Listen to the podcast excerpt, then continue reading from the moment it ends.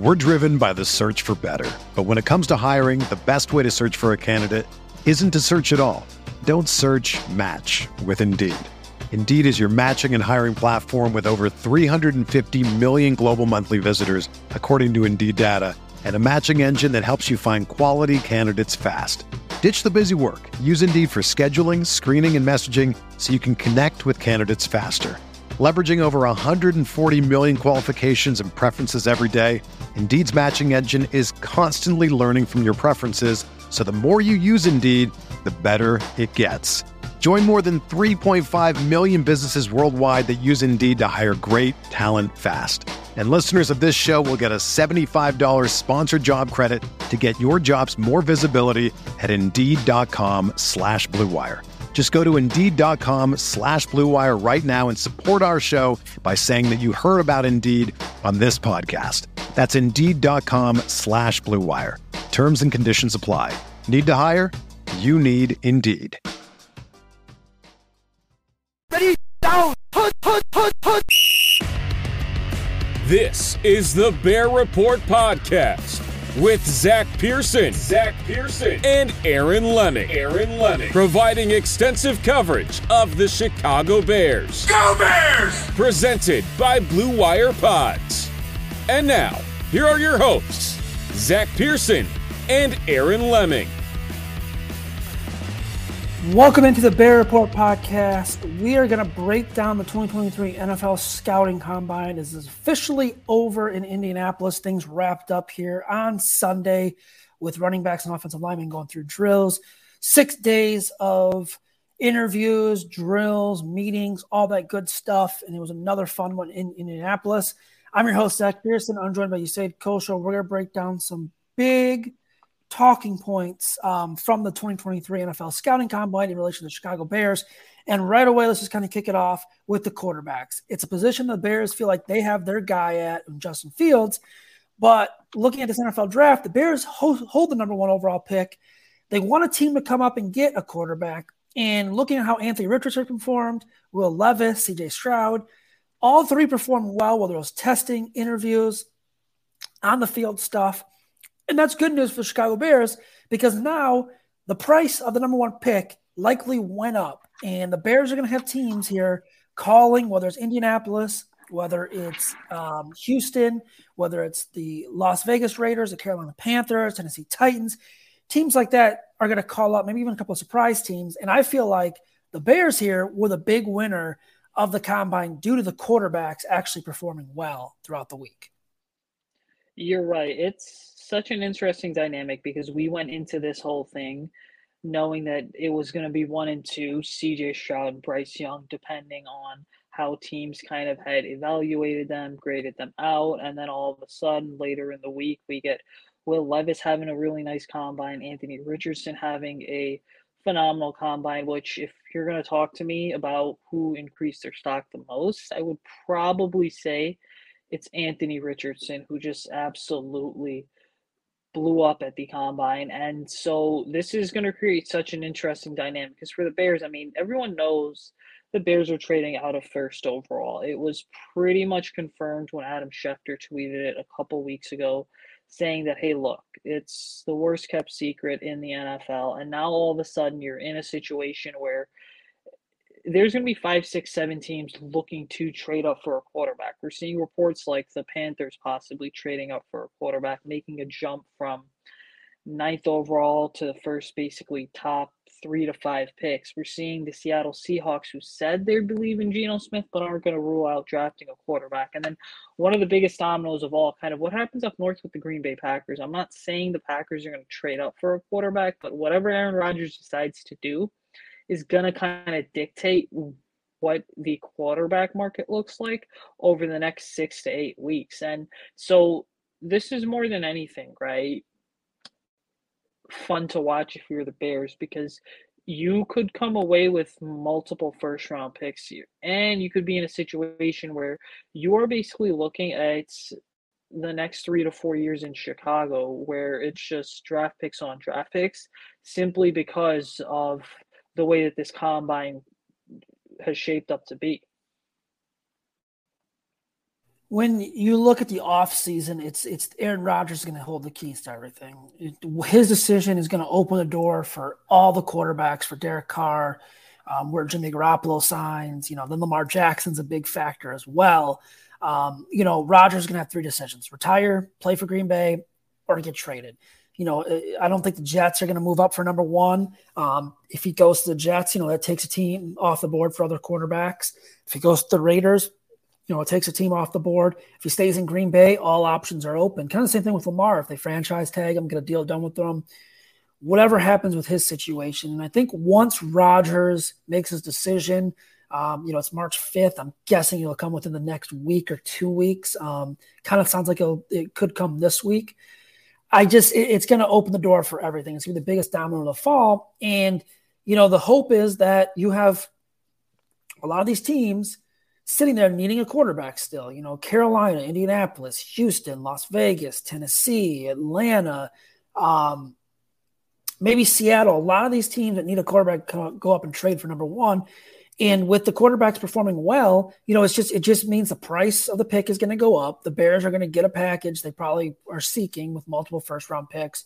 Um, and they're going to be able to trade the pick away. Now, where do they land? That's going to be the biggest thing. That's kind of my next talking point is – Ideally, you land in the top four still, um, which makes Houston and Indianapolis the top two candidates. Um, because you look and you have Jalen Carter, depending on what happens with him, um, and Will Anderson. And the whole Jalen Carter thing was kind of crazy being there and waiting for him to talk. Uh, didn't talk, obviously. We had kind of have to watch where that goes and, and where that plays out. Um, that's going to be very important. You know, I, I don't, don't want to say the Bears are officially wiped him off the draft board but listening to Will Anderson talk, listening to him having the confidence, um, what I heard his meeting went really well with the Chicago Bears. I think he's going to be the number one player on their board now. I think unless Jalen Carter has a big pro day and kind of won the Bears over, maybe at the combine with his meeting, um, I, I, think Will Anderson's got to be the, the, top prospect on their board um, in, in, terms of getting a, a legit defensive talent. Now, they fall out of the side of the top four, then you kind of open it up for things. You go to left tackle, Peter Skoronski out of, out of Northwestern, um, Paris Johnson out of Ohio State. Do you go with a wide receiver if you're sitting at the top, you know, just outside the top 10? Do you go Tyree Wilson out of Texas Tech is another edge rusher I thought had a nice combine and, and might have won some teams over? That's going to be the focus. For me, I think Will Anderson is number one uh, on the Bears draft board. As of right now, tentative to change. Yeah, the Will Anderson Jalen Carter dynamic is so interesting because if you remember throughout the season, I mean, people were begging and screaming for Carter over Anderson specifically because they said the Bears got to get this three technique figured out in Matt Eberflus's defense. And quite frankly, that's still true. They need to get the three tech figured out. But when you look at the bigger picture here, I mean, I thought that the defensive line group performed really well at the scouting combine, and that kind of gives the Bears a lot more flexibility in terms of how they want to go about approaching this thing. Early consensus, kind of before the Jalen Carter news broke, would probably have been hey, listen, we want to go ahead and we're going to take Jalen Carter. Now, all of a sudden, with the way that Will Anderson kind of burst on. I mean, he was always on the scene, but this combine, I think, just reinforced just how great of an athlete and how great of a person, how great of a player he really is. It wouldn't be surprised to see the Bears, in fact, go after Will Anderson. And why? Because you're looking at a defense that doesn't really have any true building blocks in the front seven we're still split on some of these guys that kind of emerged last year, like a Jack Sanborn. But what the Bears are really going to get if they decide to go with the Will Anderson route is kind of the next great defensive leader for at least a generation in Chicago. I mean, outside of all the talk with how bad the Bears were last year in terms of front seven, I would think that you can't pass up on adding a guy like Will Anderson. Looking at some of the other guys like a Tyree Wilson, Myles Murphy, Bryan Bresee. Okay, those guys are great options, but they are still a tier below a guy like Will Anderson. We're driven by the search for better, but when it comes to hiring, the best way to search for a candidate isn't to search at all. Don't search. Match with Indeed. Indeed is your matching and hiring platform with over 350 million global monthly visitors, according to Indeed data and a matching engine that helps you find quality candidates fast. Ditch the busy work. Use Indeed for scheduling, screening, and messaging so you can connect with candidates faster.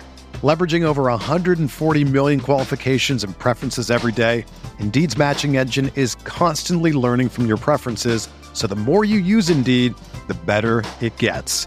Join more than 3.5 million businesses worldwide that use Indeed to hire great talent fast. And listeners of this show will get a $75 sponsored job credit to get your jobs more visibility at Indeed.com slash BlueWire. Just go to Indeed.com slash BlueWire right now and support our show by saying that you heard about Indeed on this podcast. That's Indeed.com slash BlueWire. Terms and conditions apply. Need to hire? You need Indeed. Yeah, and you know, free agency is going to depend, or is going to make change some things here. You know, if the Bears go out and land a big nose tackle, three technique at, in free agency, it, it, could change their focus. If they go out and land somehow an edge rusher, I know it's not a great edge rushing class um, for defensive linemen in terms of free agency. You know, maybe they go Jalen Carter. So I think we got to kind of wait and see on the free agency. They could double up too. They could surprise us and maybe double up on one of the positions, but I, I just I don't think you could go wrong with either player because they do address a major need. I think with Will Anderson, you got the chance to get a potential legit pass rusher um, for the next, you know, seven, eight, nine years. With Jalen Carter, you know, maybe you get a guy in the middle that could clog up the run lanes and be a force at the three technique, which is very important um, for Matt Eberflus's defense, as he's noted several times. But you know, like I said, free agency could change things. I, you know, me, I have Will Anderson number one. Um, but you know, if they go out and find someone, maybe they switch to Jalen Carter, and, and, maybe if they sign a nose tackle, it stays Will Anderson. Um, flipping over to Justin Fields, one thing that I saw a lot of, and I heard a lot of while down there, was praise for Justin Fields. Um, whether it be you know players in at the combine that are working out, you know um, prospects. They were asked about Justin Fields a lot. Um, the general consensus I got from being out there in Indianapolis, talking to people in the media, associated with teams and stuff, like Justin Fields, they think he's the real deal. Um, obviously, they would want to keep Justin Fields. I did talk to a few people that thought the Bears should trade him. Um, that's outside Chicago, so they kind of really don't know the full story here. But it's nice to see that Justin Fields is getting this praise and they always say, like, the people on the field, you know, hear these NFL players talking about Justin Fields and praising him throughout the year and now in the off season as well. Um, I heard Adam Thielen on the broadcast said something about Justin Fields and praising him. The players on the field down there, they know first. They know if the guy's got it. And it seems like a lot of these guys know Justin Fields has it. And the thing that I want to note, though, is Ryan Poles pretty much said without saying that they're still committed to Justin Fields. That's the plan, he said, um, for him to be the starter. And I think, barring anything crazy, he's going to be the starter. But Ryan Poles also said they, he, you know, he has to get better. He has to take that next step in certain areas of his game, reading defenses, um, getting the ball out, not always tucking it run, not having to make that quick decision and forcing it into a, tur- a, a turnover, things like that. So while he is the guy for them um, and he's getting praise. That's not to say he's going to come out and dominate in 2023. He's still got to improve and he's got to learn, um, you know, throughout the offseason how to improve and, and how to get better as the season goes on. You mentioned such an excellent point there because Ryan Poles, when you kind of go back and listen to that quote, he didn't say, oh, Justin's limited because of his physical potential. Like everybody knows Justin's got the physical specimen to be a phenomenal quarterback in this league. More so, what Ryan was alluding to was the mental aspect of the game in terms of, hey, make smarter decisions, also make quicker decisions at times. Don't just listen to your first instinct all the time, tuck the football and run away. You do have to get better when it comes to getting the ball out faster. I mean, ultimately, anyone who saw Justin play in 2022 should have come in with the takeaway that listen, the reality for him is that it's not even the physical anymore. It's just more so the mental aspect of the game. And again, some of that goes back to the Bears in that week seven game against New England in 2022, which was a true turning point in the season. The other half of it goes back to the fact that as long as you and I have kind of covered Justin, you know, we've been at Halas Hall, there's always just been that vibe in the air from him in terms of, hey, I'm cool, I'm calm, I'm collected, I'm going to do whatever it takes to get better. I think it's truly different because at times this past season, you could argue that Justin was the best player on the field. And quite frankly, we have to be honest with ourselves about something. Like we used to the NFL the way it's going, it's like they're marketing players like crazy now. You know, you go to a game to watch a Patrick Mahomes, for example, or a Josh Allen. You know, you go to a Bears game this year to watch Justin Fields, and that's why everybody I think really seems to be taking notice, simply because there were times this year Justin did do his best to take games over. Now, Poles being objective is good simply because we need to also acknowledge that Justin was not Ryan Poles' guy. And Ryan didn't necessarily hint at moving on from Justin, but part of me also says, I'm not saying Justin's not the guy, but part of me is also like, this regime's gonna be ready to move on from Justin in another year or two if it's very clear that it's not panning out. Yeah, and and you know that's something that people probably don't want to hear. That's something I hope doesn't happen because if if you know, Justin Fields is good. It's not going to happen.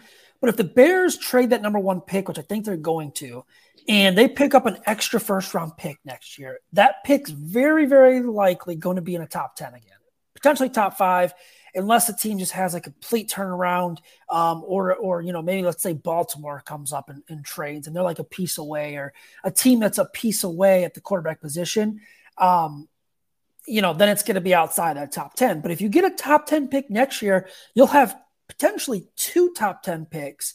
If Fields isn't good and the Bears struggle, you'll have the ammo to go up and get Drake Maye or Caleb Williams because next year's class is just way better than this year's class from, from the early scouting that a lot of people have done, including myself. I mean, this this upcoming class is going to be one where you know you might have two generational talents. Now, um, that's a good point because you know you don't often get the chance to pick your own quarterback in the NFL as a GM um, in the top three or four, like Ryan Poles has a chance to do this year. Now they're not going to take a quarterback. I'd be absolutely shocked if they did in the first round this year. Um, I think they could take like a developmental guy later on in the draft. But if things go downhill and Fields does struggle and and and, and you know Poles has to make a move they'll take a quarterback next year. And they're kind of in a win win position because you get another year of Justin Fields on a rookie contract who's already shown you potential. He can be the guy.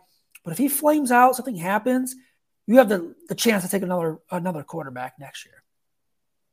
Yeah, you're right. And I mean, let's just be honest. This is not a year to year type thing. It's sort of like a few years to few years type thing where you can't just help but think down the road, especially knowing – how badly the Bears have kind of mishandled the quarterback position. Like you look at it, and this is one of the things I wrote in my open discussion post that I've released periodically throughout the offseason, but it's like the one domino that some of these quarterbacks over the last couple of years have had. You look at a Brian Daboll, I'm sorry, you look at Josh Allen, you look at Joe Burrow, Patrick Mahomes, even. It's like they've constantly had that continuity at the offensive coordinator position, at the head coaching position. You know, Josh Allen had Brian Daboll and Ken Dorsey as his quarterbacks coach slash offensive coordinator. Joe Burrow's had Brian Callahan forever. You've got Mahomes who had Eric Bieniemy, as well as Andy Reid.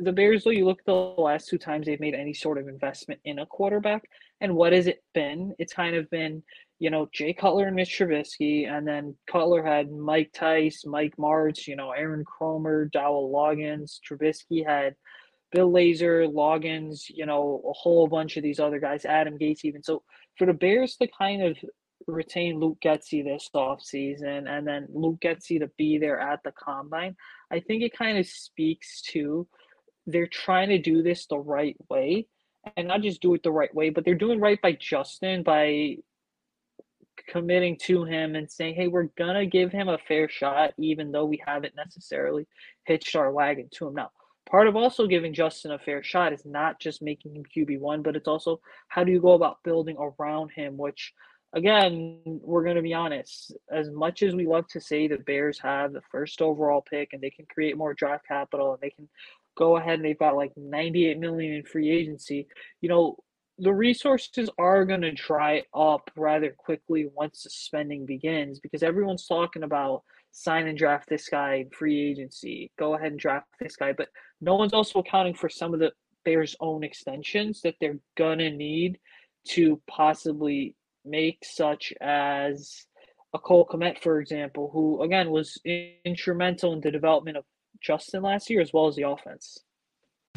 Whether you're a world class athlete or a podcaster like me, we all understand the importance of mental and physical well being and proper recovery for top notch performance. That's why I'm excited that Unifyd Healing is sponsoring this podcast. Unifyd Healing is a new and super innovative global network of wellness centers powered by Energy Enhancement System, or EE System. If you haven't heard of the EE System, you'll want to listen up. This technology promotes wellness, deep relaxation, purification, and rejuvenation.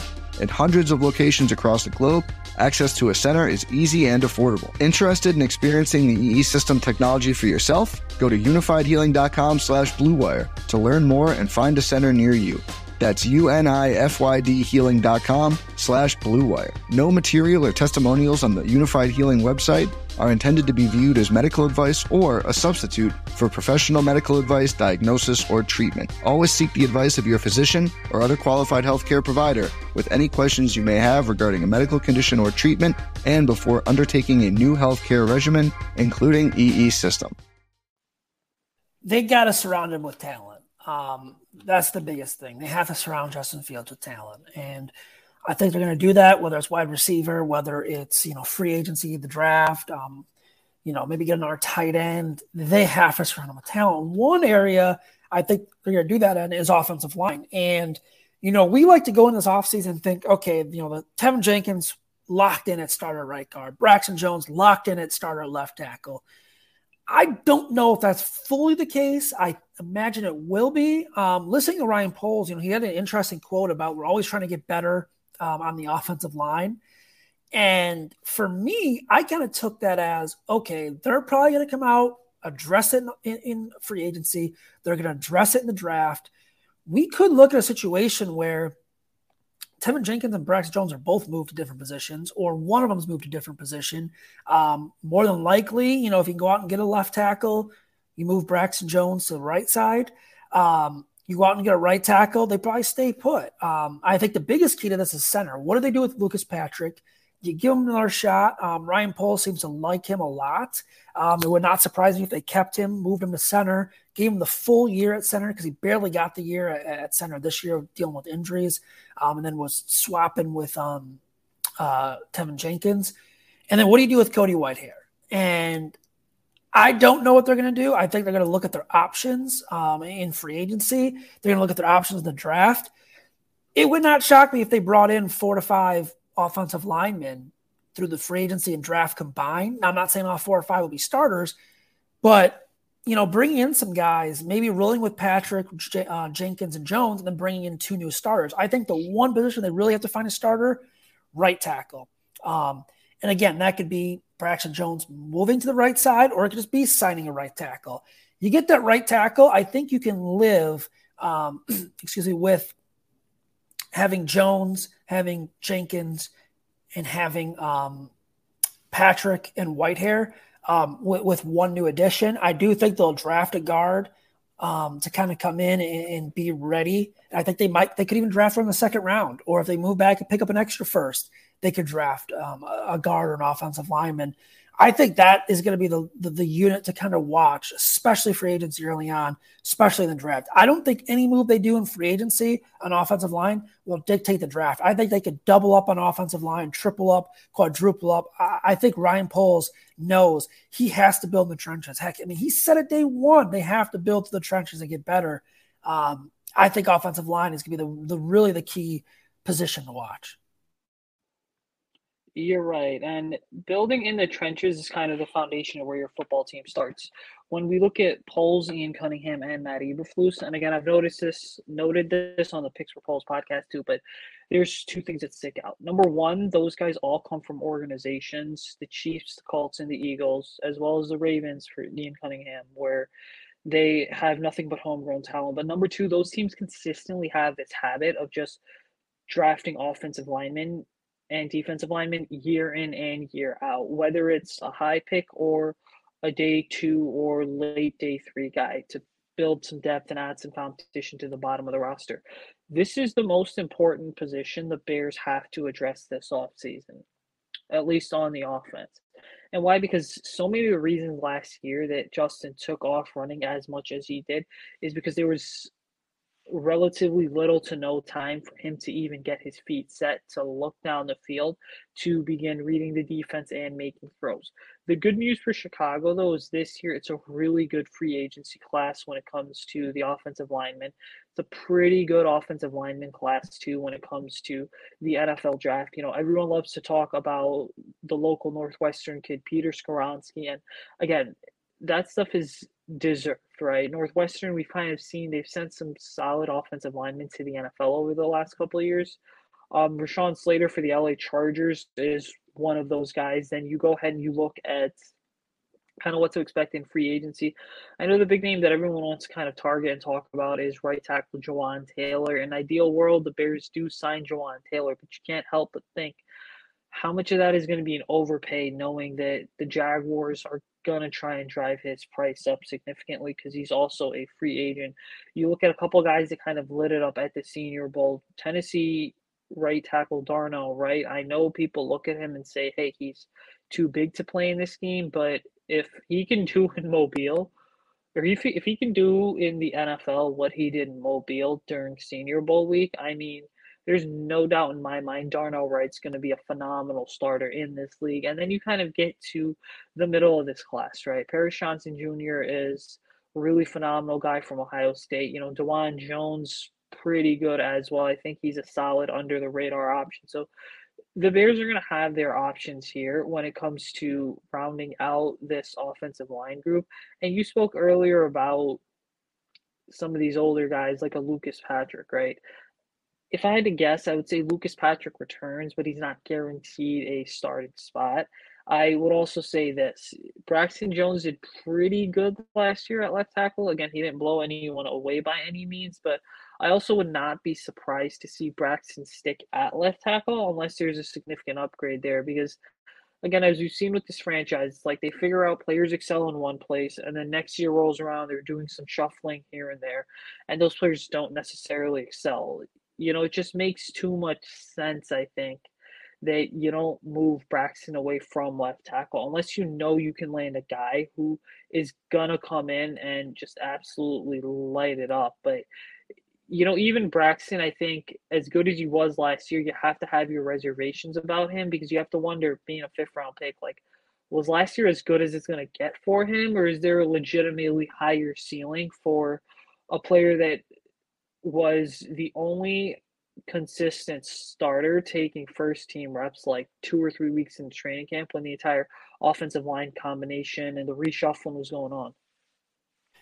Yeah, they just can't have that shuffle in in the offensive line diffusion and and, and switching guys here and there. I, I like to see them establish a, a starting five right away and stick with that starting five you know, let them play together, let them get through the offseason practices together, and let's get through training camp with them healthy, preseason, regular season.